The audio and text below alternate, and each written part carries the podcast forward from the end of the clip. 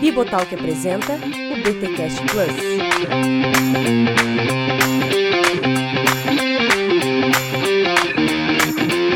Muito bem, muito bem, muito bem. Começa mais um BTcast Plus, o de número 13.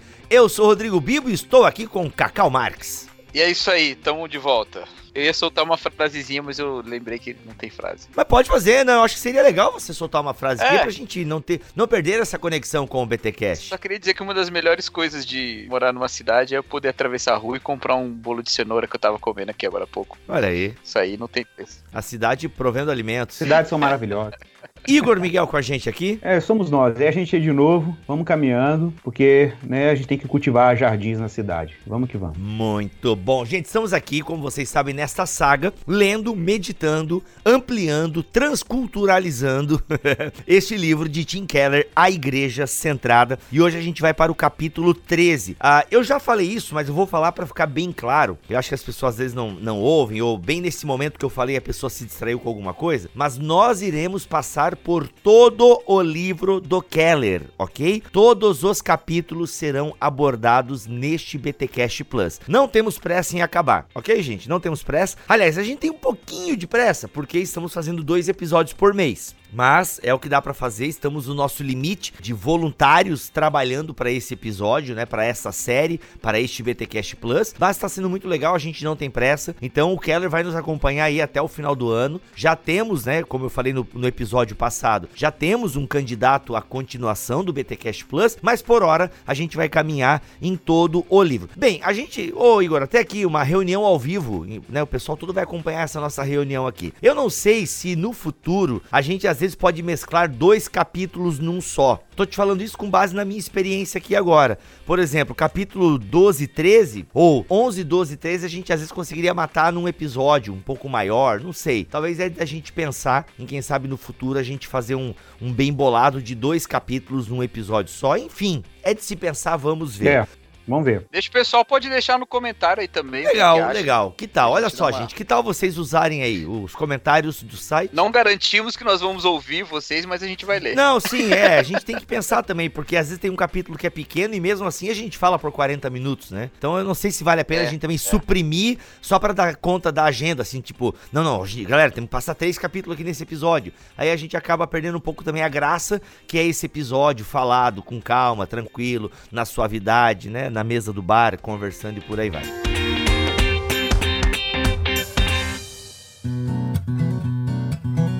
Capítulo 13, o chamado à cidade. A gente está na parte, na quarta parte, que é a visão para a cidade. Keller tem discutido a cidade, o nosso papel na cidade, a importância da cidade, e ele vem falar agora dessa questão da cidade, o chamado à cidade. Cacau, por que tu tem a sensação que este é o capítulo é mais nova-iorquino, né? O capítulo que a gente mais precisa fazer saltos tupiniquins para trazer aqui ao BTcast Plus? O Keller ele faz um certo histórico das cidades nos últimos anos, né? É, algumas coisas são globais. Ele fala, por exemplo, sobre como nos últimos anos a maior parte da população vive em cidades. Fala do crescimento de população urbana no mundo.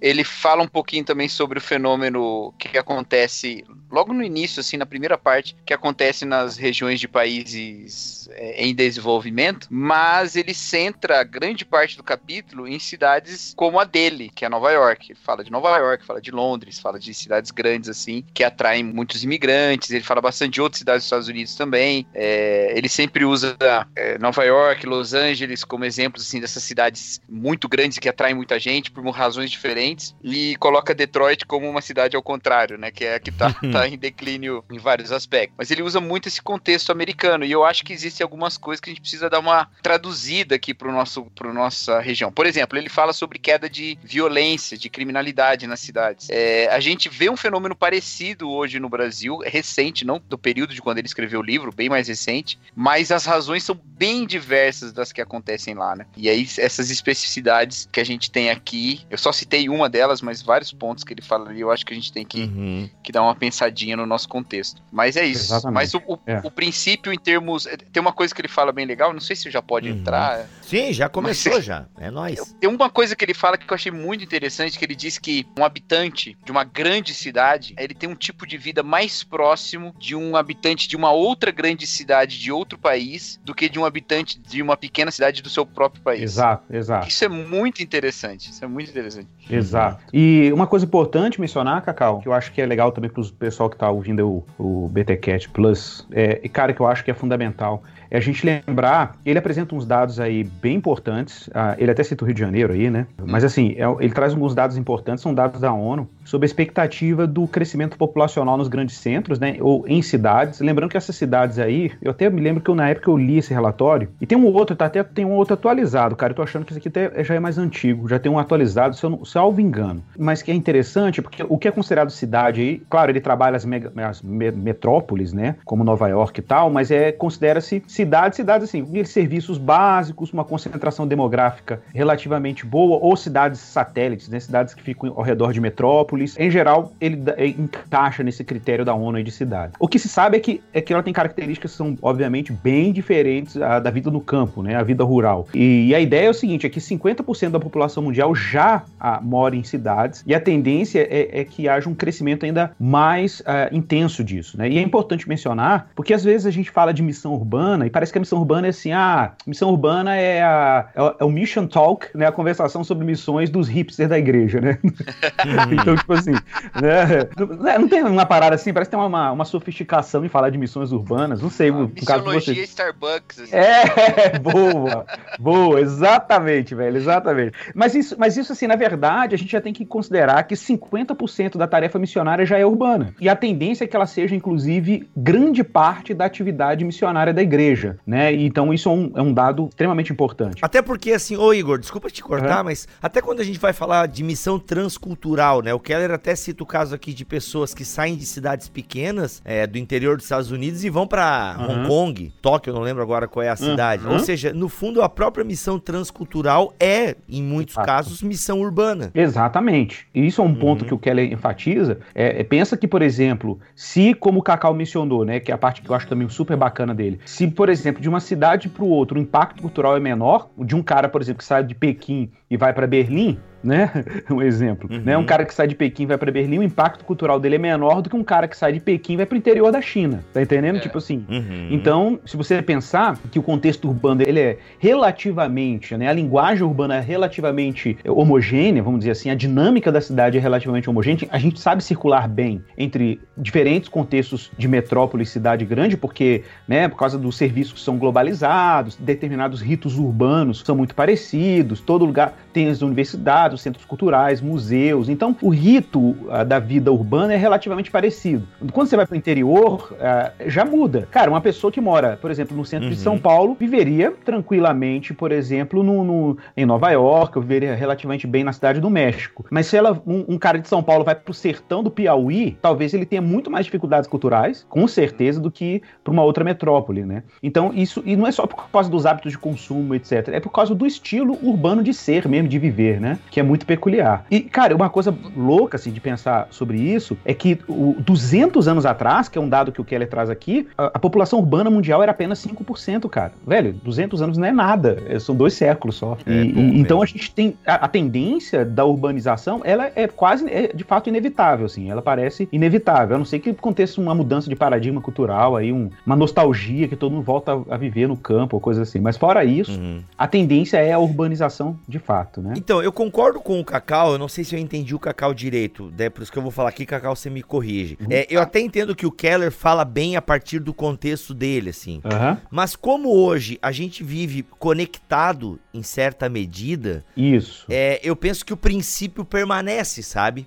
Sim, sim. Nesse sentido, assim, é claro que Entendi. alguns dados não vão bater, talvez lá é menos, aqui é mais, e, ou aqui é mais e lá é menos, mas daí é aquela coisa da- de investigar a cultura ao redor, que é o que ele fala nos capítulos anteriores, né? Se a gente utiliza esse método uhum. de investigar a cultura, a gente consegue aplicar os princípios, né? Porque realmente essa ideia da globalização, a gente até falou já isso em episódios anteriores, né? A ideia de que tá tudo muito conectado, globalizado, é tudo meio parecido, né? Eu, por exemplo, assim, eu me perdi no aeroporto de Orlando quando eu fui para lá. Né, tipo assim, cara, e é um aeroporto meio complicado, não sei se vocês já foram, ah, o Marquito tá lá agora, vai saber o que eu tô falando. Mas assim, é, você tem que pegar um metrô, tá ligado? Mas como eu ando muito em aeroporto aqui, para usar um exemplo assim, né? Não sei se cabe aqui, mas, cara, eu consegui me virar bem, assim, porque é uma linguagem meio padronizada, sabe? Então, e isso exato, nas cidades você, exato. você também Essa entende. É tem, como ritos ritos urbanos, Essa como o Igor falou aqui, achei bem legal, né? Liturgias, Exato. liturgias da cidade Exato. são muito parecidas. Agora, é claro que vai ter as peculiaridades, né? E aí vai do cara aplicar, vai, vai aplicar os métodos Natural. anteriores para poder sacar o princípio, né? Desse chamado à cidade. Não sei, eu tenho, eu tenho essa sensação, assim. A única coisa que eu penso, assim, é que de, em alguns aspectos dessa trajetória das cidades nos Estados Unidos e da e no Brasil também, as peculiaridades pautam a nossa uhum. ação também, né, como, como igreja, e a nossa pregação também, uhum. né? Tu consegue dar um exemplo assim, Cacau, para ficar bem claro? Sim, por exemplo, uhum. a, a, questão aqui que ele estava falando da segurança, né, que ele estava dizendo da criminalidade que diminuiu. Ele fala de duas opções que uh, os que são mais progressistas dizem que é porque há mais emprego, então mais emprego, um nível social melhor, as pessoas se, se são menos vulneráveis aos apelos do tráfico, do, do tráfico não, da, do crime, né? Uhum. que o nosso crime é tão dominado pelo tráfico que a gente acha que é sinônimo, né? Mas é, então esse é um ponto, ou os conservadores, segundo ele, lá nos Estados Unidos, pensam que são leis e polícia mais eficazes. No nosso caso, a gente tem visto uma queda de na criminalidade nas cidades, especialmente nas cidades do centro-sul, não tem visto isso tanto no Nordeste, está acontecendo o caminho contrário nas metrópoles nordestinas, mas mesmo nos lugares onde a criminalidade tem, tem caído, isso tem sido visto como um fenômeno que também tem um componente de uma supremacia de uma facção criminosa. Então, que é algo completamente diferente do que acontece lá. Olha aí. A, a criminalidade lá cai, entendeu? Então, assim, você tem uma facção criminosa, ela faz crime, mas a violência cai porque tá apaziguada, ela não tá em guerra com outra facção, porque ela dominou. Então tem vários. Eu só quero fazer um adendo aqui. É. Só quero fazer um adendo. É, se você é um traficante evangélico está nos ouvindo, que agora tem bastante no Rio de Janeiro e por aí vai, é, o Cacau não quer ofender, tá? É só. Um pouco, gente, desculpa um se a gente tá usando a nomenclatura aí dos jornais para se referir à sua profissão, tá bom? Só queremos deixar esse disclaimer aí, por favor, né? Não, você que é traficante evangélico, tudo bem, vamos lá. Mas até isso, Bibo, até isso toca, né? É, essa é uma uhum. questão complicada pra gente falar sobre isso também. Outro dia eu tava conversando com uma advogada uhum criminalista e ela falou que ela uma vez viu uma mãe pediu para ela de todo jeito dar um jeito do filho dela ser transferido para um presídio onde onde tem uma facção dominando, porque o presídio no qual ele tá a facção não, não faz parte, onde a Nossa. facção faz parte, eles não deixam entrar a droga lá. O filho dela é viciado, ele quer que pelo menos ela ele deixe o vício. Olha que loucura isso, como é que a gente prega sobre Entendi. isso, sabe? Então, essa é uma coisa que não tem, pelo menos até onde eu sei, em Nova York, né? Lá as questões são outras. Foi, esse é só um, um exemplo, né? Tem outras questões que ele Não, tem um desafio, é. um desafio muito concreto das cidades, dos centros é, urbanos do Brasil, que é a favela. A favela é. é. um fenômeno cultural, obviamente. Claro, Nova York teve aquela fase de ter os. Até, isso é até um fenômeno, né? É, como é que chama isso em inglês? É, eles chamam de gentil, gentil, gentilização da cidade. Tem um nome que dá um termo técnico. É, que são os é, a gente fala gentrificação, né? Gentrificação, é. Eu não sei como é que é em português. eu sempre leio artigos sobre isso em inglês, né? É.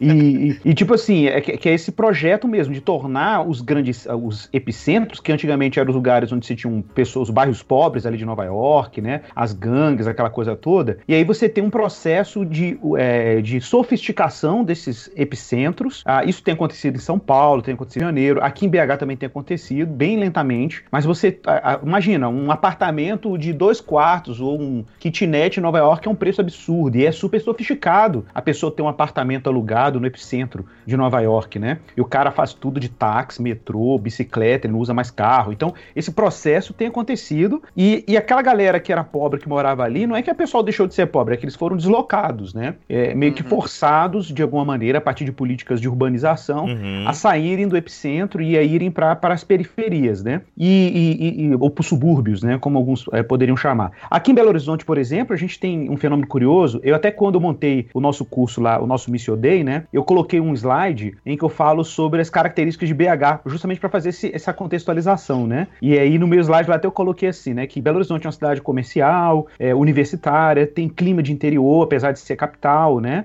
É porque é uma cidade de exilados, então tem muito migrante do interior é, de Minas que vem para estudar, para depois voltar para suas cidades. Alguns acabam ficando, né? Então você tem aqueles bolsões, mesmo na capital, de cultura é, caipira mineira. Então você tem, ao mesmo tempo, bolsões culturais muito, muito, muito secularizados, muito São Paulo, é coisa muito louca isso. Então, por exemplo, aqui a gente tem Savassi, Savassi, Santa Teresa, que é o bairro boêmio, em que você tem, cara, uma parada muito secularizada, grupo punk, e é uma parada bem São Paulo, assim, né, o estilo. E, e a gente tem a região metropolitana como se fosse a periferia da capital. São Paulo também tem um pouco isso, né? Mas São uhum. Paulo meio que a coisa se funde, assim, né? Uh, mas aqui a gente percebe nitidamente que a periferia de Belo Horizonte é a região metropolitana. É, é o subúrbio de Belo Horizonte, né? Vamos dizer assim, é muito louco, né? E já são outras cidades, né? São, são cidades que estão no entorno uh, de BH. E BH é uma cidade muito nova, uma cidade de 100 anos. Mas você percebe já essas características sendo moldadas, assim, sendo operacionalizadas na cidade, né? E, e então, por exemplo, favela para mim é uma coisa singular. É um problema da missão urbana brasileira. Vou dar o um exemplo de um, de um, amigo meu, Thiago. Ele vai, deve estar tá ouvindo, ele está acompanhando o, o, o BTcast Plus aqui sobre Igreja Centrada, né? Legal. E ele, cara, eu gosto de citar o caso dele que é um irmão assim, que teve uma, ele tem uma visão missionária muito bacana. E o Thiago, ele fez uma coisa louca, cara. Tipo assim, ele decidiu, ele já tinha um trabalho dentro de uma favela aqui em BH, de levar um, um cristianismo saudável para dentro da comunidade e tudo. E ele decidiu intencionalmente mudar com a família, com a esposa dele para dentro da favela. Nossa. Porque ele falou, cara, eu não consigo me conectar com a comunidade se eu não entrar na comunidade. Não tinha jeito. É, porque era uma relação muito assim. Ele ia lá, prestava um serviço e ia embora. Mas a comunidade respeitava e tudo, mas ele não se conectava. Ele só começou a se conectar quando o pessoal começou a bater na porta dele pedindo ferramenta emprestada, ou oferecendo para ele alguma ferramenta, né? ou pedindo alguma ajuda. Sabe aquela coisa de vizinho? Me dá um, uma caneca de açúcar, de sal, sei uhum. lá. Né? Então, quando você se conecta, ele emergiu dentro da favela, ele percebeu isso. Mas veja que interessante, né? Você pode falar, pô, mas que, que cara, o cara foi muito ousado. Não, é isso, é, é, essa a ideia. A ideia é que a gente tem desafios missiológicos em contextos urbanos que são peculiares, é o que o, que o Cacau levantou. E, e essas peculiaridades vão exigir estratégias missionais uh, e de plantação de igreja uh, e de interação com a cidade que vão ser muito específicas. Eu acho que o que o, que o Keller deixa claro aqui é justamente isso, é a gente ter essa capacidade de olhar para o fenômeno urbano, naquilo que é comum, naquilo que é é específico, né? Que aí volta no tema da contextualização, que a gente já tratou aqui, e, e, começa a atuar a partir dessas especificidades. Agora, fato, a gente tem um fenômeno urbano no Brasil que é muito, é muito, muito peculiar, que são as favelas, velho. E as favelas é um negócio assim que nem os gringos sabem, sabe disso. Uhum. Né? E eu trabalhei em favelas aqui em BH, seis anos, cara, em comunidades pobres. E, cara, eu achava que eu conhecia favela. Eu não conhecia favela. E favela é um negócio muito louco, né, cara? Aglomerados, comunidades assim. E, e a favela de BH, né? Que é muito diferente do Rio de Janeiro e de São Paulo. A gente não tem grandes organizações criminosas. A gente tem pequenos traficantes dentro de uma mesma comunidade e disputando pequenos territórios. E aí o moleque de uma parte do morro não pode ir para outra parte. Uhum. É, é diferente de uma comunidade inteira dominada pelo Comando Vermelho, Terceiro Comando, PCC, é diferente. Você tem ali é, pequenos territórios com pequenos líderes de, de, de pequenos líderes de, de, território, patrões, né, como eles chamam, e a galera circula dentro de pequenas áreas e não pode ir para outra área do morro, né? Então, cara, como é que é plantar a igreja assim, né? Você sabe que se você for plantar a igreja num território, só vão pessoas daquele território. Olha que doideira. Caraca, né? Mano. Então, então isso é uma especificidade é uma especificidade nossa. da missão urbana nossa aqui que possivelmente a gente não vai encontrar em muitas realidades de cidades pois é. globais, é. né? Então, por isso que eu achei que o Cacau tá, deu um tocou na questão para mim fundamental aí. Fundamental. É, né? isso, é isso é muito, muito interessante. E, e, o movimento missionário que ele propõe nas cidades também, né? Porque aí ele vai dizer o seguinte, né? Que as cidades elas têm uma posição privilegiada, né? Em termos da, da própria difusão da cultura, né? Ela tem essa conexão com outras cidades, as grandes cidades são conectadas entre si, o estilo de vida, a maneira Exato. de viver, né? Uma, uma cidade é, coloca isso na outra. Campinas é muito engraçado, cara, porque às vezes a gente descobre assim, um restaurante legal, um, uma lanchonete bacana assim que a gente vai e tal. Aí a gente vai lá, puxa. De hambúrguer e é, tal, né? É, igual eu fui ontem. No... aí a gente tá lá tal, puxa que legal tal. Aí a gente vai comentar com alguém de São Paulo. Nossa, tem um lugar super legal em Campinas assim. A pessoa fala, não, aqui em São Paulo já tem 10 anos. A mesma coisa, a gente acha que é local. Porque é isso, esse grande centro, ele leva essas coisas, né? Não tem jeito, irradia a partir do centro, né? E hora, isso mano. acontece também em termos de igreja, em termos de movimentos de igrejas, né? Que ele cita o exemplo da eles ser uma igreja, a Redeemer em Manhattan, né? E aí uhum. eles depois fazem uma igreja em New Jersey para atingir a partir dela atinge as regiões periféricas de New Jersey. Era mais fácil do que eles tentarem atingir as regiões periféricas de New Jersey, atingindo primeiro a periferia de, de, de Nova York que se aproxima de lá, entendeu? A, a, a, proximidade geográfica, você espalhando numa linha reta, não seria tão eficiente, em vez de você ir para o centro da cidade e espalhar a partir dali. Exatamente. Então, tem essa, tem essa possibilidade né, de, de irradiação da missão, do estilo de vida, da, Exato. Da Exato, exatamente. Cacau, é importante lembrar que, que a gente. Eu estou fazendo uma série de atos lá na igreja, a gente está bem na fase da missão urbana da igreja primitiva, né? Uhum, e o legal. Keller fala sobre isso. Fala, nós falamos sobre isso na, no capítulo 12, mas o que é curioso é que é como que Paulo, cara, é muito, é muito interessante. Por exemplo, quando Paulo está fazendo aquele, aquela caminhada, ele tem a visão do varão macedônio. Vocês lembram aquele sonho do homem da Macedônia, né? E uhum. aí. E aí uhum, atravessa e ajude-nos. É, exato. E ele estava na, ele tava na Ásia Menor e o, a Macedônia já era Europa, né, velho? Tipo assim, ele tinha que sair do Oriente para o Ocidente. E, e, o que é louco é que quando ele está caminhando para Tessalônica, depois ele vai para Bereia, né? Paulo está fazendo essa jornada ali, e, e, ele passa por duas cidades menores, e ele não para nas cidades, cara. O texto fala assim que ele passou com um time apostólico lá, que era ele, o Timóteo, e, e era ele, Timóteo, Lucas e Marcos, né? Não, era, era Silas, né? Silas, é, Timóteo, Paulo e, e, Lucas, porque a gente sabe que o Lucas escreve assim, nós, né? Ele bota na primeira pessoa é. do plural, então você vê que ele tá junto em alguns trechos ali. Uhum. E, cara, é interessante porque ele passa por duas cidades pequenas, não tô lembrando agora, acho que é, eu não tô lembrando agora quais são as cidades, mas ele passa por duas cidades, tá no início de Atos 17 ali, e, e Deus tá levando ele para Atenas, mas ele faz uma parada em Tessalônica, ah, depois ele vai lá em, em Bereia e, e, depois vai para Atenas. O que é curioso é como que Paulo tá usando essa estratégia. Na verdade, essa estratégia foi uma estratégia do Espírito Santo para ele, né, de atingir os grandes centros, porque ele sabia que os grandes centros formariam os discipuladores e os missionários para as cidades interioranas, né? E, e então essa, essa, isso, isso verdade, acontece, né? Acontece. Uhum. Nessa acontece. história mesmo acontece, né? Porque lá em, uhum. em 1 Tessalonicense ele fala, por causa do exemplo de vocês, o evangelho é conhecido em toda a Macedônia e na Caia. Exato. Então, a partir de Tessalônica se espalhou por toda a região. Exatamente. É isso aí, bem lembrado. bem lembrado, Cacau. Ah, ah, gente, eu queria só levantar uma questão aqui que eu acho que tem a ver, porque o Keller fala muito assim sobre os dois grandes públicos dos centros urbanos, né? Primeiro, porque a gente tem uma elite cultural na cidade. A gente sabe disso, por exemplo, se um jovem mora no interior, ele tem lá um talento artístico ou interesse em desenvolver certas competências, ele vai para uma cidade que tem uma grande universidade ou tem grandes centros culturais, porque a tendência da cidade é agregar é, a, talentos, né, e, e, centros de promoção cultural, seja científico ou cultural. Então eles vão para os grandes centros. Os grandes centros são centros de influência de fato, né? A galera vai para São Paulo. O cara nasce em Goiânia e vai tentar a vida em, no eixo Rio São Paulo. É. Ou então acontece, como acontece aqui em Minas. É, eu, eu, por exemplo, dou aula, eu dou aula numa cidade do interior, que a gente gente não pode dizer necessariamente que é uma cidade é, rural, porque Lavras, né? Lavras aqui interior de Minas, sul de Minas. Lavras é uma cidade, apesar de viver da, da, da, da agricultura do entorno, ela é um centro que tem uma universidade federal, é uma cidade que tem uma estrutura urbana, tem serviços, né? Enfim, é muito comum o cara sair da roça mesmo, da plantação de café ali, e ele ir para Lavras, que é uma cidade, digamos, não é pequena, mas também não é enorme, mas é um centro que você tem movimentos culturais, você tem uma universidade federal, tem universidades privadas, faculdades privadas, e ele vai ali em busca de conhecimento, que claro que ele no interior não vai ter, né? E, ou dificilmente. Uhum. Então, é, o que é curioso pensar, eu gosto aqui de lembrar de um cara, velho, que eu, não sei se o Kelly cita nesse capítulo, mas ele é um cara que eu já li a obra dele, o, J, o James Davidson Hunter, ele é professor de, acho que ele é professor de religião, cultura e teoria social na Universidade de Virgínia. Ele escreveu um livro, cara, o livro se chama How to Change the World, é, para mudar o mundo, né? E foi pela Oxford Press. Cara, o que, que é legal nesse livro, nesse livro do James Davidson Hunter? Inclusive, para quem não sabe, aí o Gospel Coalition uh, dos Estados Unidos, né, é, fez um, um, uma, depois de cinco anos dessa obra do Davidson Hunter, eles fizeram um, um, um e-book aberto, gratuito, com cinco autores analisando a obra, é, de tanto que ela teve relevância missiológica, assim, né? Oh. E o Hunter escreve muito sobre guerra cultural nos Estados Unidos e, e como que o cristão tem que participar das questões públicas, né? O evangelismo, mudança cultural, etc.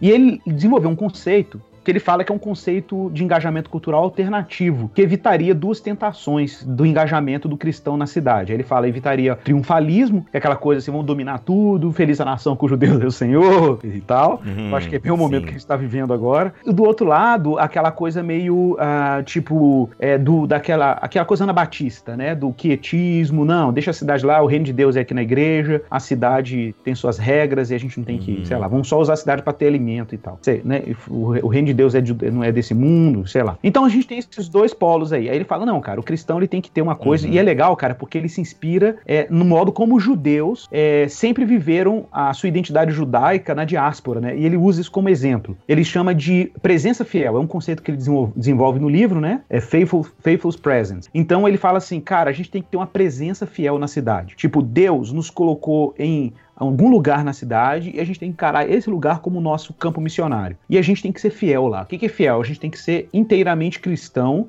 onde quer que Deus tenha nos colocado na cidade, né? E isso, isso é interessante porque ele fala muito da elite, que às vezes Deus nos coloca dentro de instâncias assim de influência cultural dentro da cidade, e a gente não tem que ter aquele triunfalismo, a gente tem que, tem que falar assim, cara, eu sou inteiramente cristão e como uma pessoa inteiramente cristão, eu vou atuar nesse campo a partir disso. Eu não vou separar o, o, fato de eu ser cristão do fato de eu ser, sei lá, é, de, é, produtor cultural num estúdio de cinema, produtor de fotografia, sei lá. Eu, eu não vou separar a, a, minha alma mater, ou seja, como eu fui formado é, e como eu sou. Eu sou cristão, então isso vai causar algum impacto nesse campo aqui onde eu estou atuando. Então, é, isso é legal, porque quando a gente pensa, por exemplo, que o Keller levanta essa bola de que quem que está na cidade? Elites culturais, a centros de pesquisa, universidades, né? E, enfim, cara, a gente tem uma oportunidade muito interessante de influenciar esse público. E em contrapartida, para encerrar aqui, né? Em contrapartida, você tem, é verdade, elites, e que às vezes a gente tem um pouco de ranço, né? De falar assim, ah, não, é a burguesia da cidade que eu mexo com esse povo, não.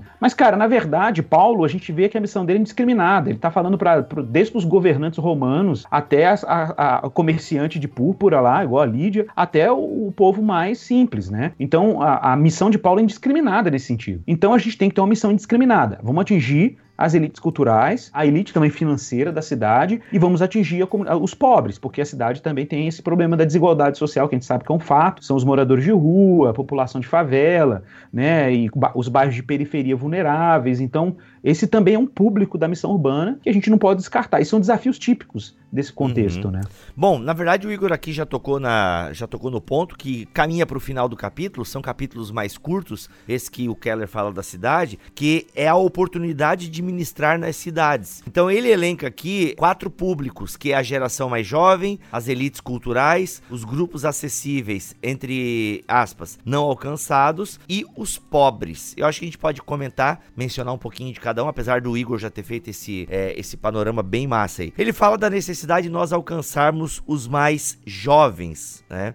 E aí, eles citam um dado aqui, obviamente, de Nova York, né? Mas eu acho que nós temos mais jovens. Não. Como é que tá, será o Brasil? Será que a Silvana podia nos ajudar? Temos mais velho ou mais jovens? A gente ainda tem mais jovens, né? Mas a nossa população está envelhecendo. É.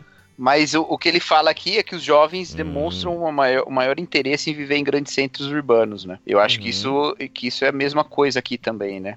Parecido. É. Ah, por exemplo, Joinville é uma cidade grande. É uma cidade com 560 mil habitantes, 580 mil habitantes. É uma cidade grande. Uhum. Se comporta como vila em muitos aspectos, né? Por exemplo, aqui tudo fecha às 10 horas. Uhum. Segunda-feira, a maioria das pizzarias não abrem. Né? Então, assim, tem características ainda de cidade é, pequena e tal. Mas é incrível que Joinville, sendo uma cidade do tamanho que é, ainda tem muita gente que sai daqui para ir para São Paulo, ou sai daqui para ir para Curitiba né? Capital paranaense que fica aqui próximo a Joinville. Então isso realmente procede, né? A galera sai daqui para tentar outras oportunidades. Principalmente galera de publicidade, propaganda, jornalismo, procura grandes cidades onde ainda isso tem, né? Jornalismo mesmo, né? Cada vez mais difícil, né, Rogerinho? Mercado de trabalho. Então, assim, é, é, isso ainda acontece. Não precisa nem ser uma cidade pequena, né? Uma cidade como Joinville, já, a, a gente experimenta isso em muitos jovens, né? Procurando novas oportunidades em grandes cidades. Uma coisa que ele diz, e aí quem, quem morou em cidade bem pequena, igual eu, assim, morei.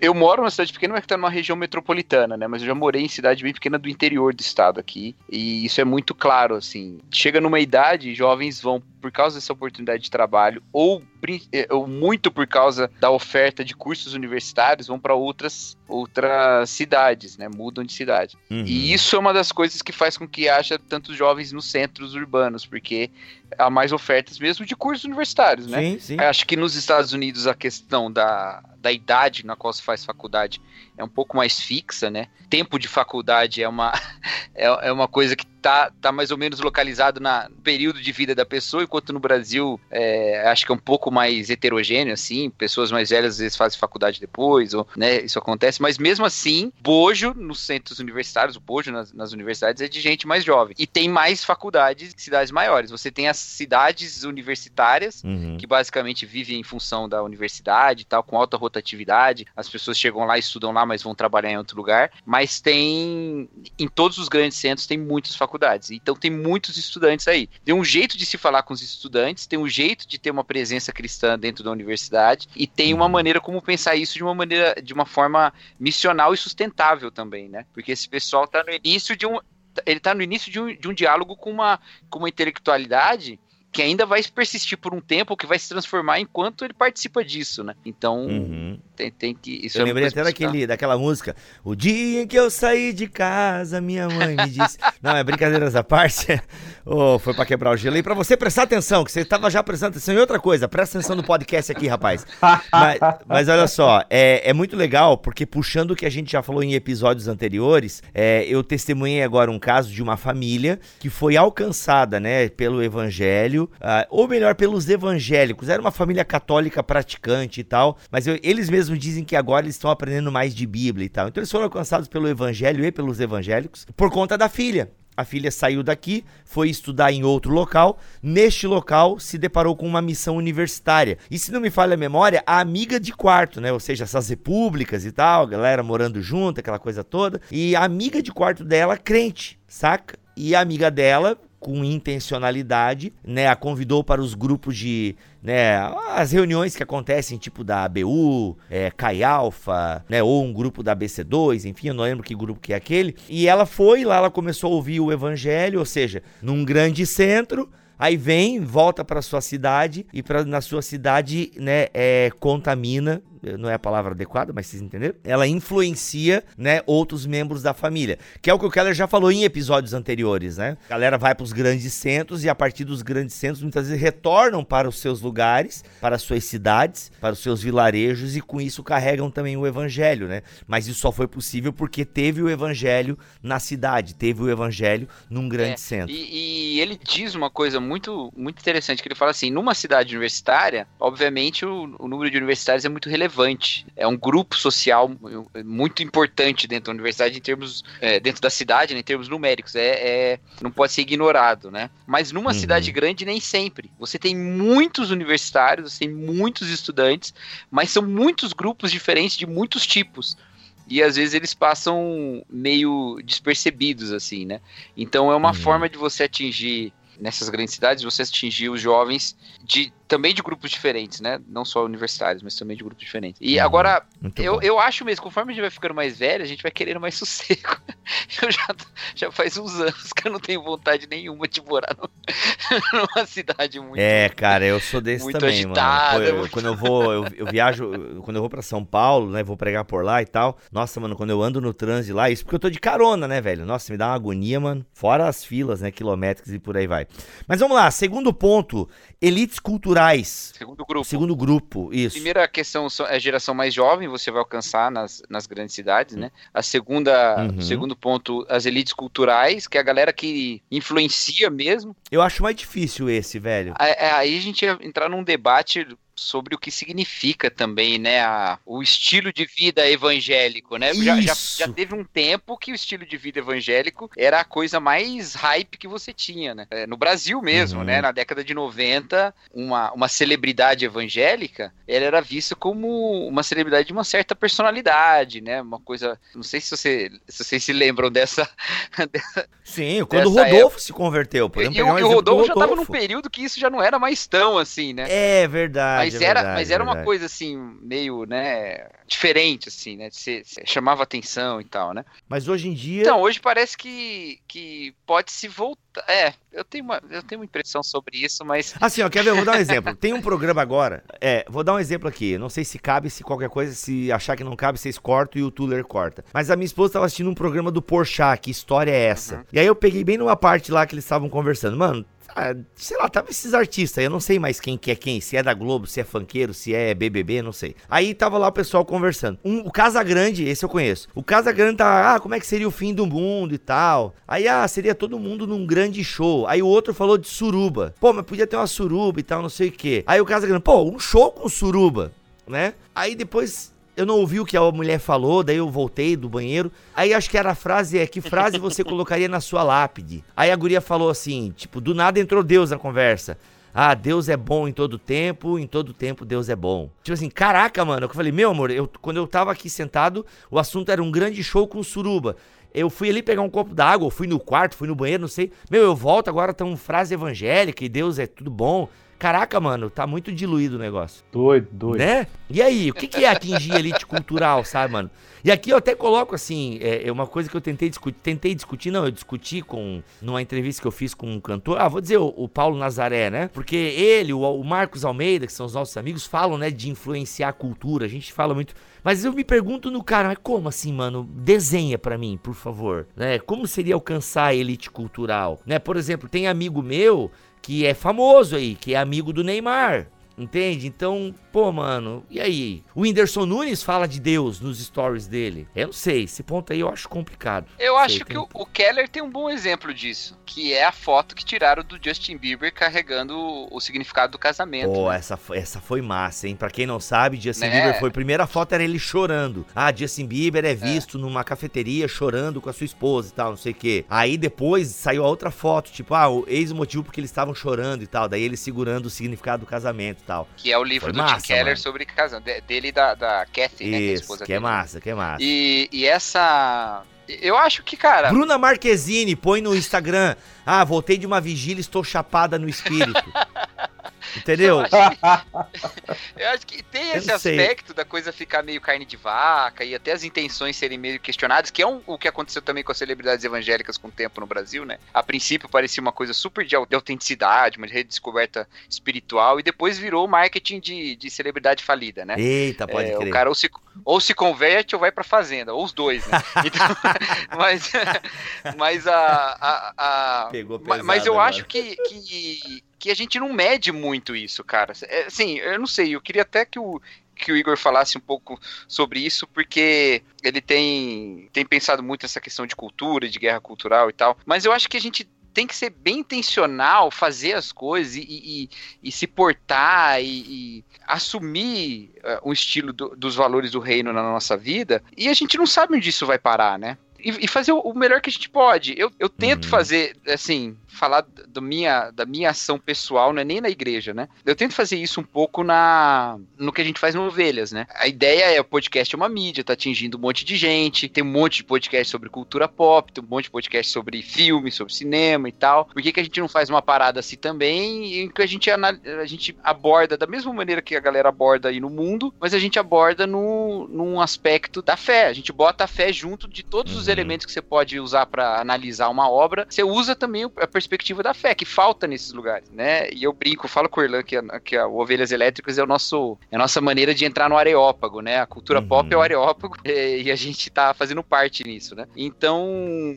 é, é uma maneira. Eu acho que a gente tem que, tem que incentivar. É, eu, eu tô uhum. muito com esse negócio de arte, cara. A gente tem que muito, Boa. muito. Mas, Cacau, eu, eu acho que é por aí, cara. Eu acho que o que você tá fazendo é exatamente. Eu acho assim que a BC2 é um exemplo disso. A gente tem cientistas Boa. da Unicamp, uhum. da USP, de várias universidades, da UFMG, montando núcleos, né, dentro de universidades de reflexão. Acho que isso é um, um ponto a ser mencionado. Uhum. Mas é, eu, Foram eu... agora até em Cuiabá, lá na, na, na, faculdade, lá ou na Universidade Federal de lá, Exato. não vou saber agora dizer com exatidão, mas estavam lá, cara, na Universidade Federal. Exatamente. Ou na universidade, é, na UNB, tem vários Marcelo lugares. Glazer, Exato. Né, tá aí de alguma forma conectado com a BC2. Exatamente. Então, isso aí é um exemplo clássico de, de iniciativa dessa natureza. Mas assim, claro que a gente poderia Boa. citar, a gente poderia citar outras iniciativas. A gente tem várias missões cristãs que são intencionais na conexão com as universidades. É, a gente tem aqui no Brasil, por exemplo, o, o, você citou o Marcos Almeida, né? Ele tem um projeto aí na área de educação estética influência estética, tem fóruns de arte rolando cristãos, assim, em algumas cidades brasileiras, isso tem acontecido, encontros, né? Então, a, a gente pode citar aqui amigos que a gente conhece, que estão aí escrevendo em colunas, em jornais, né, produzindo conteúdo. Davi. Né? O Davi Lago, Davi por exemplo, Lago. aí, né? E, então eu acho assim que a gente tem um cenário que a gente tem como se engajar de forma mais intencional e no sentido de, uh, de, de, presença fiel, que é o que o David Hunter levanta lá, né? Cara, o outro uhum. ponto, assim, que eu não sei, vou dar o um exemplo, meu caso de ontem, assim, né? Bom, a gente tá gravando isso aqui num dia específico, mas no, uh, dia 28, muita gente sabe aí, no dia 28 de agosto, foi o Dia Nacional do Voluntariado, e eu trabalho numa, numa organização que é uma emissão que trabalha com engajamento de trabalho voluntário, e, e pô, ontem a gente estava, anteontem, eu estava numa reunião com, a, com todos os representantes da sociedade civil da cidade de Contagem, que é a cidade aqui da nossa região metropolitana, uh, com três secretários de Estado, a esposa do prefeito da cidade, e a gente falando sobre engajamento cívico, sobre trabalho voluntário, né, como que a gente fortalece a sociedade civil, e a gente fala assim explicitamente que a gente vem de um lastro cristão, mas que o nosso interesse é o bem público, né? O nosso interesse é que a cidade se torne mais engajada, menos, uhum. uh, menos dependente do Estado, muito, muito, a gente às vezes é muito dependente do Estado e tem coisas que a gente pode se organizar e resolver, entendeu? E a gente pode exigir, inclusive, que o Estado cumpra seu papel em determinadas uhum. instâncias, mas uh, só quem está ali na, na sociedade civil consegue perceber essas demandas. E com isso a gente vai influenciando, a gente vai impactando. Que é inclusive um ponto que, que o Kelly levanta, não sei se vocês viram isso aí na página 189, ele fala, por exemplo, sobre, é, justamente o Cacau, na parte que ele fala sobre criminalidade lá em Nova, Nova York, do Michael Blomberg, uhum. etc., ele cita lá, por exemplo, o fortalecimento da sociedade civil. Ele fala do, da possibilidade de florescimento de organizações voluntárias, né, é, instituições que vão, por exemplo, exigir da educação pública qualidade, né, cooperação entre setor público e setor privado. Então tem muitas maneiras da gente atuar como players, assim, né, como, como jogadores realmente dentro da dinâmica da cidade. Isso, na minha opinião, é que. Ah, vou dar outro exemplo bem, bem interessante aqui. Por exemplo, a gente tem um problema hoje imigratório. O Brasil tem recebido muitos imigrantes de origem refugiada, assim, são refugiados. É, essa política, por exemplo, que o Brasil vem desenvolvendo junto com a Acnur, né, é, e, a, e o CONARE aqui no Brasil, que é o, o nosso comitê aqui que trabalha com refugiados, é, que é um comitê, um, um, comitê nacional, tem feito muito esse trabalho de interiorização, né, dos refugiados venezuelanos, por exemplo. Cara, aqui na nossa cidade, nós recebemos uma família de venezuelanos em Belo Horizonte, a, a nossa igreja, a gente abraçou essa família. E abraçou mesmo, assim, de a, ajudar na questão financeira, procurar emprego, financiar, ajudar no financiamento ou no aluguel de carros, pra, de um carro para um, o chefe de família dirigir como Uber, né? E a gente a, igreja abraçou essa causa, mas, cara, isso foi legal porque, de alguma maneira, é, seria um papel do poder público, e aí o poder público ou, ou, ou de iniciativas organizacionais na cidade, uhum. que são até bem elitizadas, porque tem algumas iniciativas que são bem elitizadas, e a gente acabou se conectando com esses parceiros, assim, em instâncias grandes de poder por causa do serviço que a gente prestou para essa família, né? Então, isso, isso é missionalidade, cara. Isso é missionalidade. Então a gente fica, às vezes, naquela ansiedade, assim, ah, vamos fazer um evangelismo direto. Pá! Cara, e às vezes a coisa acontece de maneira orgânica, né? Porque nós somos cristãos, cheios do evangelho, cheios de Cristo, e a gente se conecta com essas pessoas com interesse em comum, mas é óbvio, na medida que você se conecta, você se relaciona, e o anúncio do evangelho é orgânico, ele vai acontecer é. porque você se relacionou com um grupo que você jamais se relacionaria, ou raramente, é, partindo para um evangelismo direto, por exemplo. Não, eu estou com essa pessoa aqui porque eu quero pregar o evangelho para ela. Tá entendendo? Não, eu estou com essa pessoa aqui porque a gente tem uma causa comum, um interesse público, a gente se relaciona e eventualmente o evangelho pode ser comunicado porque eu sou eu sou evangélico, né? Eu sou cristão. Então, uh, isso é um outro ponto importante mencionar e às vezes passa batido, né? De vez em quando, gente, a gente às vezes fica na ansiedade assim, né? Ah, vamos alcançar, sei lá, 200 mil, o dízimo de Belo Horizonte para Jesus. Rolou essa vibe aqui em BH, tá, gente? Vamos alcançar o dízimo, ou seja, 10% da população de Belo Horizonte tem que se converter à nossa igreja. Cara, essas coisas acontecem, mas, por exemplo, é, a gente não pensa que, às vezes, uma igreja alcançou, sei lá, cinco pessoas para Jesus e uma delas é o C.S. Lewis. É, uhum, é entendeu?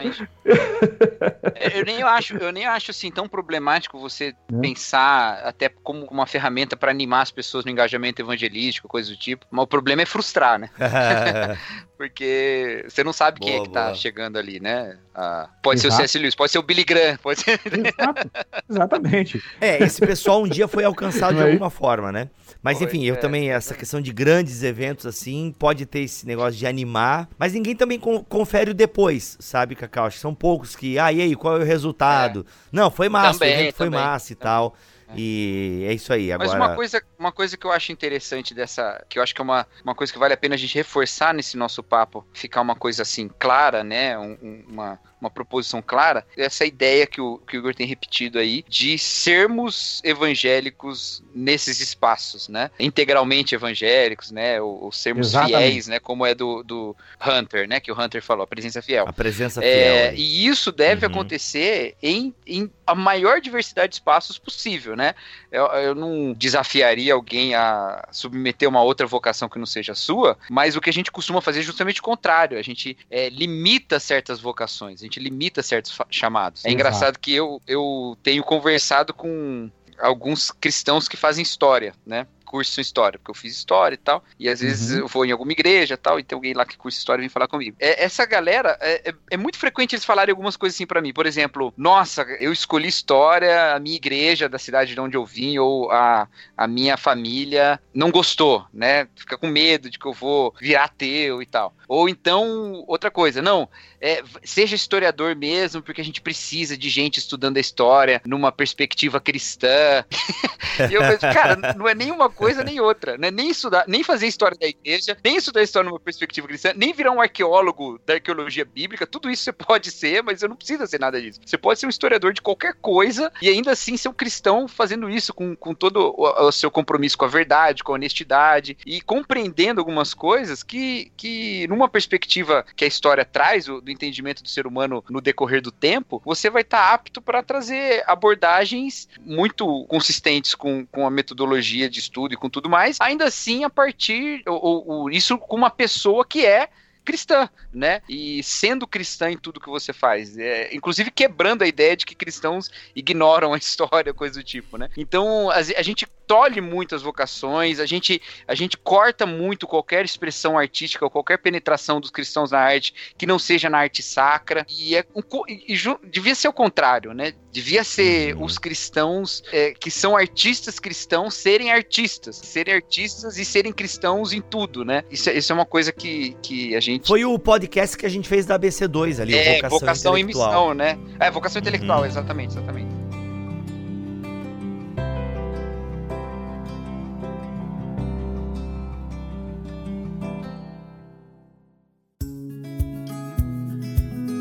Terceiro grupo que o Keller fala que tem na cidade são os grupos, os grupos acessíveis não alcançados, que é uma perspectiva interessante da gente pensar essa questão que o Igor já falou, dos refugiados e tudo mais. Tem grupos do mundo inteiro chegando nas cidades do mundo inteiro, né? E você pode alcançar essas pessoas, uhum. elas se convertem ao evangelho e elas se tornam também missionárias nas suas, nas suas nações de origem, né? Ou elas estimulam esse tipo de ação evangelística nas suas nações de origem e muitas vezes são em, em de países, inclusive, onde o evangelho não pode chegar, né? Teve um contato com o evangelho fora da, do seu país de origem. Uhum. E são receptivos ao evangelho, né? Até porque estão longe, aquela coisa toda. Isso ah, eu não sei se se encaixa aqui, se eu entendi direito, mas, por exemplo, a igrejas de amigos meus em Orlando acabam, as igrejas acabam ajudando muita gente que chega lá para tentar a vida, né? Uhum. E o cara chega lá e às vezes não é cristão, mas ele é brasileiro. E ele chega lá, mano, e ele cai de uhum. paraquedas achando que é uma coisa, é outra, aquela coisa. Isso se ele chega vivo, né? Aí, mano, as igrejas têm um trabalho muito massa, assim. As igrejas lá têm um trabalho muito massa de fazer, é, é, não é brechó,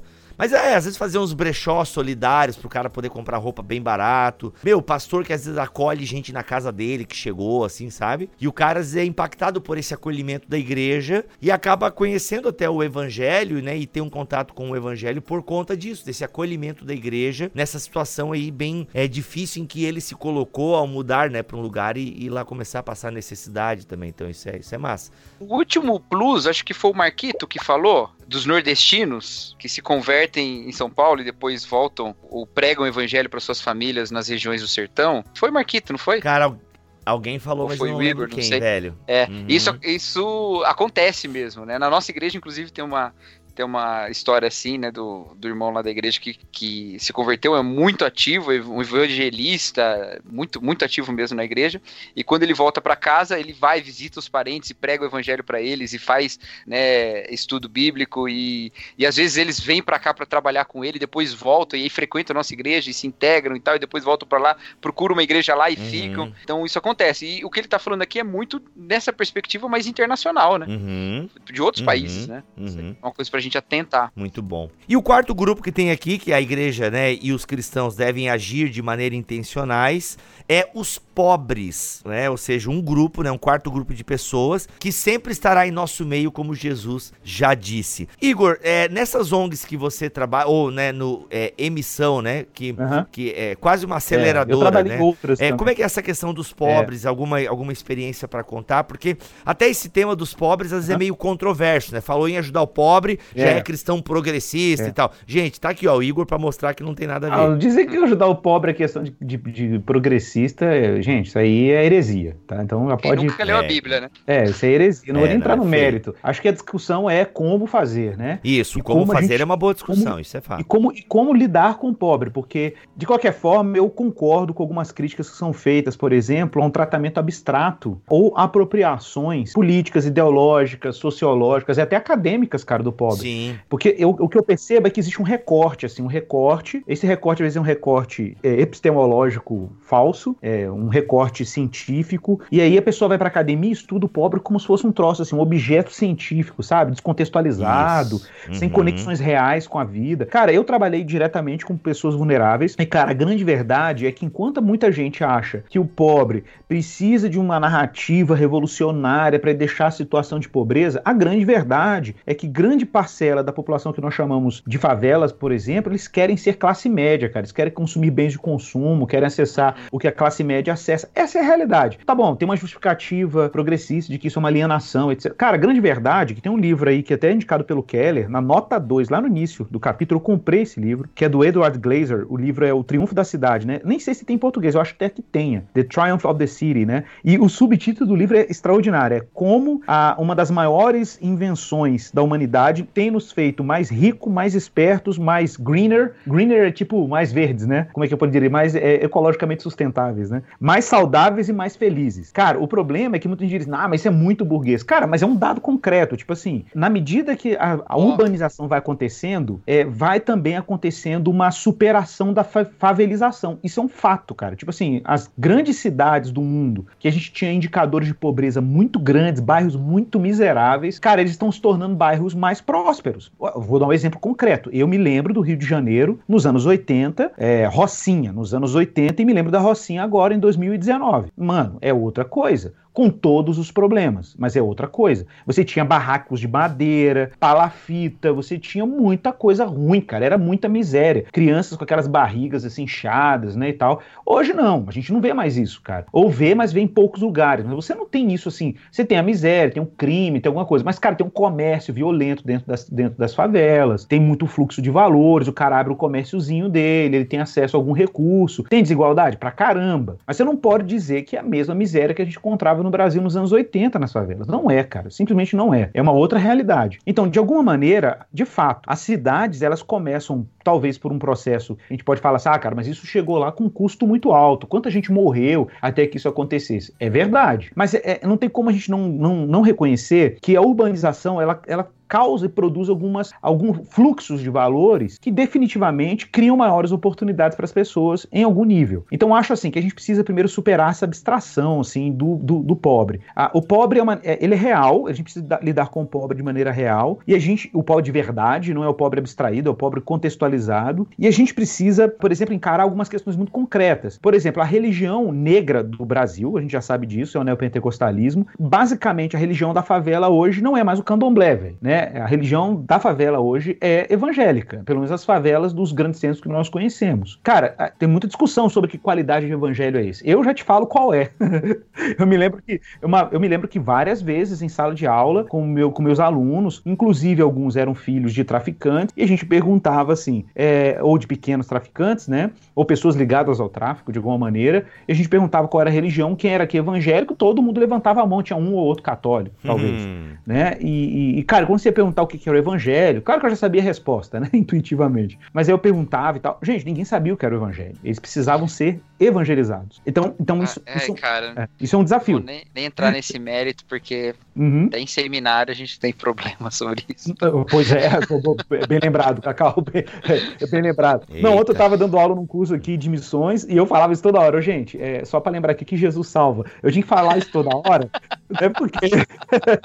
só pra lembrar aqui, né, gente? É bom falar pros crentes de vez em quando que Jesus salva, né? E, e ministério não salva, ser missionário não salva, né? Enfim. Ser batista. Ser batista, presbiteriano, reformado, Uhum. arminiano, Uhum. na- nada disso salva, né? Jesus continua salvando a gente. E, e- e, bom, é, eu quero só destacar um trecho que o Keller fala aqui na página 194 sobre isso, que ele fala que a igreja urbana, ela não tem que escolher assim, entre ministrar para o pobre e a classe profissional, por exemplo. Ele diz assim, não, a gente precisa Uhum. trabalhar de uma maneira inteligente, de, de maneira que os recursos, ele fala econômicos e culturais, eu achei isso legal, porque ele não, não resume apenas ao suporte econômico, né? Então ele fala, ele tá falando aqui de empoderamento, em algum sentido, né? Eu sei que essa palavra tá meio queimada aí, mas, mas é empoderamento mesmo. Isso que é Eu acho- chato, eu né? acho A gente quer usar a palavra num sentido chato. bom, mas tem gente que É- é porque em inglês- sequestrou a palavra e a gente tem que ficar explicando, É né, que- mano? Tem quem sequestrou e tem quem abandonou, né? Então, Empowerment. né? Empowerment não tem essa conotação. Empowerment é você dar condições, é você é, fornecer competências para as pessoas. Então, por exemplo, um, um- um jovem de periferia, cara, quantas riquezas, cara. É por isso que eu, eu me lembro de um texto do Marcel, lá do CAD, que ele escreveu para a Ultimato há muito tempo atrás, ele falando que quando ele vai para a comunidade pobre, ele fala: o que, que é injustiça, cara? Injustiça é você ver um menino que ele tem potencial musical.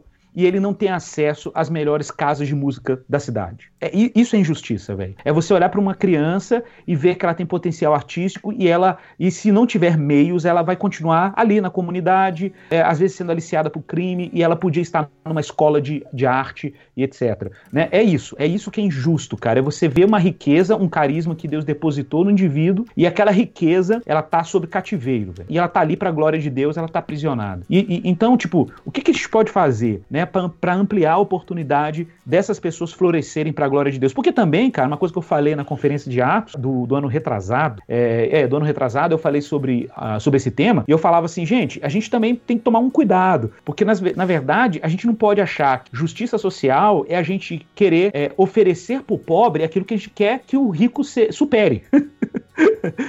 Repete, não entendi. Não, vou te dar um exemplo. A gente, a gente sabe que a classe rica é uma classe que tem como sua tentação maior a devoção à riqueza. Uhum. Então, a gente, a gente de repente acha que justiça social é a gente transferir o ídolo de um lugar para o outro, entendeu? Boa, boa, entendi, entendi. entendi. Entendeu? É transferir Uhum. o ídolo de um lugar para o outro. E a gente acaba Uhum. distorcendo, inclusive, o senso de justiça, né? É, é, é, e riqueza. Riqueza é uma coisa complexa, como pobreza é uma coisa complexa. Uhum, Legal, muito bom. né? Então eu acho que vale a pena retomar essa pauta aí. Então, quando a gente se engaja com pobres na cidade, é, a gente tem que ter sempre esse horizonte. Recomendo aí o Justiça Generosa do Keller, obviamente, Uhum. para quem quiser ir para além, o Ministério de Misericórdia dele também, que é uma obra. Cara, esse eu comecei a ler, não terminei ainda. o, É duas livro, o livro que você citou do Glazer, ele tem, tem em português dois títulos, mas eles na Amazon eles Legal. não têm. É, um é O Triunfo da Cidade mesmo, mas ele tem uma edição mais antiga que ficou com o nome de Os Centros Urbanos, a Maior Invenção da Humanidade. Ah, exato. Mas eu Exato. acho que estão os dois esgotados. Nossa, Tem- que aqui pena. tem um usado nessa edição Eu mais antiga Kindle, por inglês. 150 reais. Ah, pra Kindle Aham. não, é, Mas é eu- novo, não é usado. Não, não, pra Kindle é inglês só, não Então, tem aí- português. É, só em inglês. E você que não lê inglês, inglês, corre no estante virtual, né? Que é esse sebo online Yes. Também não tem, já aí. olhei aqui. Eita, então. aí você pede uma resenha pro, pro Igor. Mas tem em inglês no estante virtual, uma, uma cópia física, mas tá caro pra develar. Cara, esse livro, cara, você ia ficar louco com esse livro, cara, porque. É, eu tô o- louco pra ele- comprar aqui. Cara, ele fala do Rio de Janeiro, velho. Ele cita o caso, ele, tem- ele cita vários casos de cidades Legal. mundiais e como que a, a dinâmica urbana foi tirando gente da pobreza, foi dando oportunidade pra galera estudar em universidades que não tinha acesso à informação e tal. Ele vai mostrando como essa dinâmica vai, de alguma maneira, produzindo efeitos positivos na É. cidade, né? A gente tá com o tempo quase estourando, mas só pra mencionar uma coisa que eu acho que é bem importante disso que, que o Igor falou aí, que essas questões de envolvimento, de fortalecimento das instituições e tal, nas nossas igrejas, especialmente no Brasil, que tem uma tradição paternalista muito forte, as igrejas evangélicas, elas são um poder de protagonismo Cara, perfeito. de classes que são, que são colocadas né, geralmente no canto, né? Então, Perfeito. o cara, ele, ele é um líder de ministério numa igreja, ele nunca foi líder de nada. Né? Então Exato. é uma coisa a se pensar e o poder disso também num, aspecto missional. Muito interessante. Inclusive nas favelas, né, Cacau? Exatamente, exatamente. É. Inclusive isso nas, mesmo. nas É. favelas. Muito bom. Gente, Importantíssimo. Pra finalizar, quero ler um parágrafo aqui do Keller que eu acho que é bacana. De igual modo, uma vez que as elites culturais são ganhas para Jesus, o discipulado dessas pessoas inclui reorientá-las a usar sua riqueza e poder com as necessidades do pobre e da cidade, em vez de gastar em sua própria causa. Qual é a frase de efeito que você colocou no Twitter, Cacau, recentemente? Do Martin Luther King? Fiz uma thread de, de frase de efeito agora no Twitter. Eu vi, eu vi. É, isso. Adorei. Tem uma que é bem legal. A principal pergunta que vão Isso, fazer pra você é. o que você fez em prol dos A- outros, a- né? Uma coisa assim, a né? mais persistente, a principal e mais persistente pergunta da vida é o que você tem feito na direção dos- do próximo. Alguma coisa assim. Legal, legal, muito bom. Em outras palavras, uma igreja urbana não escolhe entre ministrar ao pobre e ministrar à classe profissional. Precisamos dos recursos econômicos e culturais das elites para ajudar os pobres. É isso aí. É isso aí, né? O que você falou, Essa- né? E nosso situação. compromisso com os pobres é, um É. testemunho às elites culturais, apoiando a validade de nossa Maravilha. mensagem. Vamos que vamos. Da hora, hein? Da hora, muito Show bom. de bola. Ó, recomendação. É uma recomendação prática, assim. Pra amar a cidade, cara, pra ter uma visão diferente da cidade. Andem de bicicleta pela cidade ou andem a pé. Cara, Boa. isso é uma Ou de experiência patinete extraordinária. elétrico. Patinete elétrico, não importa. Cara, só não ande de carro. Só não ande de carro e de busão. Mas vai a pé. Pô, mas busão, conhece também a cidade, né? O sofrimento da cidade, Não, busão é, cheio. mas, cara, essa, a experiência de você estar dentro da cidade, tá entendendo? Não é dentro de uma lata. Entendi, Mas entendi. tá dentro da cidade, ver a arte urbana, ver os artistas de rua. Cara, isso é uma experiência muito rica e Ai, vale a cara, pena. Legal. Vale A a gente pena. podia, podia gravar mais sobre esse tema. Tem tanta coisa que eu queria conversar Não é? com vocês. É? Ah, por que, que a gente não faz um plus do plus? Plus ao quadrado, plus ao quadrado.